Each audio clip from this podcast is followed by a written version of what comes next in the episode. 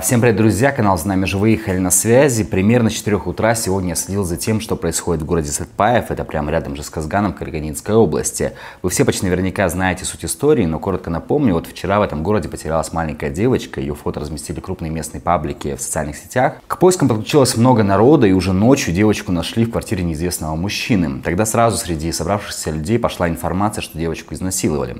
И народ ломанулся в эту квартиру, пытались добраться до преступника. И если бы не вмешалась полиция, наверняка бы добрались и устроили бы самосуд. Сами полицейские его задержали, увезли, но народ на этом не успокоился. Люди двинулись к местному отделению полиции, люди требовали выдать им преступника, при этом ситуация вышла из-под контроля. Было сожжено несколько автомобилей, вот были стянуты войска, на место выехал аким Карагандинской области, сейчас говорят, что ситуация успокоилась. Так, здесь сразу оговорюсь, для тех, кто пытается найти в этом преступлении хоть какой-то межнациональный оттенок, это бред. У подобных преступлений нет национальности, и наказание для таких уродов должно быть жестоким вне зависимости ни от чего. Сейчас в социальных сетях В сетях пошли опросы, стоит ли ужесточить наказание для педофилов в Казахстане. Для этой категории преступлений отменять мораторий на смертную казнь. А буквально в декабре прошлого года у меня был выпуск по схожей теме, выводы не изменились. Я сейчас коротко объясню, почему смертную казнь даже для таких преступников вводить не стоит. Не торопитесь с выводами, никакой гуманности или жалости к этим людям в моих выводах нет. Поехали. Коротко напомню, почему в прошлый раз я за эту тему взялся. Она также была связана с громким случаем, но не в Казахстане, а в России. Осенью прошлого года в Саратове два дня искали девятилетнюю девочку, но, к сожалению, нашли уже мертвой. В убийстве признался тридцатипятилетний мужчина, ранее судимый за изнасилование.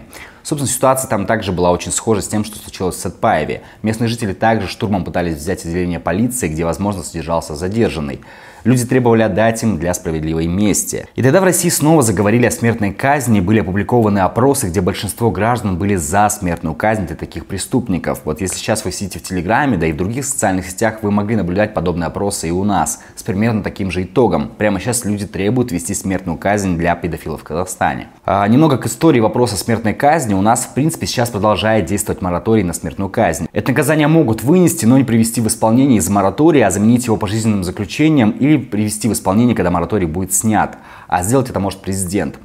И да, смертная казнь у нас, в принципе, может быть предусмотрена за довольно узкий перечень преступлений. Среди них, конечно, посягательство на жизнь Назарбаева, Токаева, террористические акты, диверсии. И если война, не дай бог, начнется, за дезертирство, уклонение от воинской службы и так далее. Педофилов к смертной казни у нас не приговаривают. Но вот здесь я все-таки вернусь сначала к требованиям людей выдать им преступника для самосуда. Вот почему это происходит?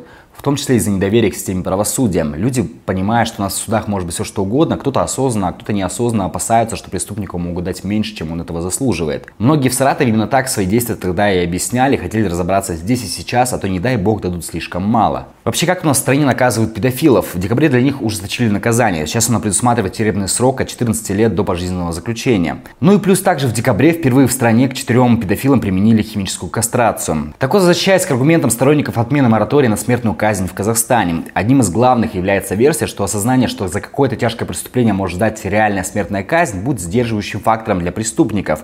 Но это на самом деле дискуссионно. В тех же США, где хоть и редко, но все же применяют смертную казнь, многие эксперты отмечают, что преступник почти никогда не держит в голове потенциальное наказание. И идет на преступление он с главной мыслью, как сделать так, чтобы не попасться. Ну, то есть нет у них в голове мысли, что, мол, так, за это преступление у нас двадцать лет тюрьмы, ну нормально, не страшно. А если смертная казнь, то лучше передумаю. Нет, они этими категориями не мыслят в В принципе, их цель в принципе не оказаться в руках полиции.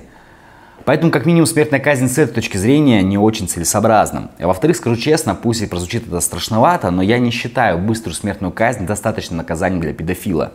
Та же кастрация и пожизненное заключение в одиночной камере в тяжелых условиях, на мой взгляд, выглядит справедливее. Ну и еще момент о том самом парадоксе. Люди требовали самосуда, потому что не особо доверяют правоохранительной системе. Да, так сложилось, что мы не можем быть уверены, что за решеткой сто процентов окажется преступник, или наоборот, что настоящий преступник в нашей стране не избежит справедливого наказания благодаря своим деньгам, связям или еще чему-нибудь. И вот учитывая, что у нас такая система, можно ли еще наделять ее правом убивать людей? Сейчас не про историю в Сатпаеве, а в принципе. Поэтому да, я не считаю, что смертную казнь сейчас возвращать в Казахстане можно. Но возвращаясь к Сатпаеву, вот вместо того, чтобы выстраивать диалог с людьми и объяснять, почему конкретно этот преступник от возмездия не уйдет и гарантировать открытость процесса, там глушат связь. Местные жалуются на то, что ни в интернет выйти не могут, ни дозвониться до близких. Тушение пожара бензином это называется, и они до сих пор этого не очень понимают.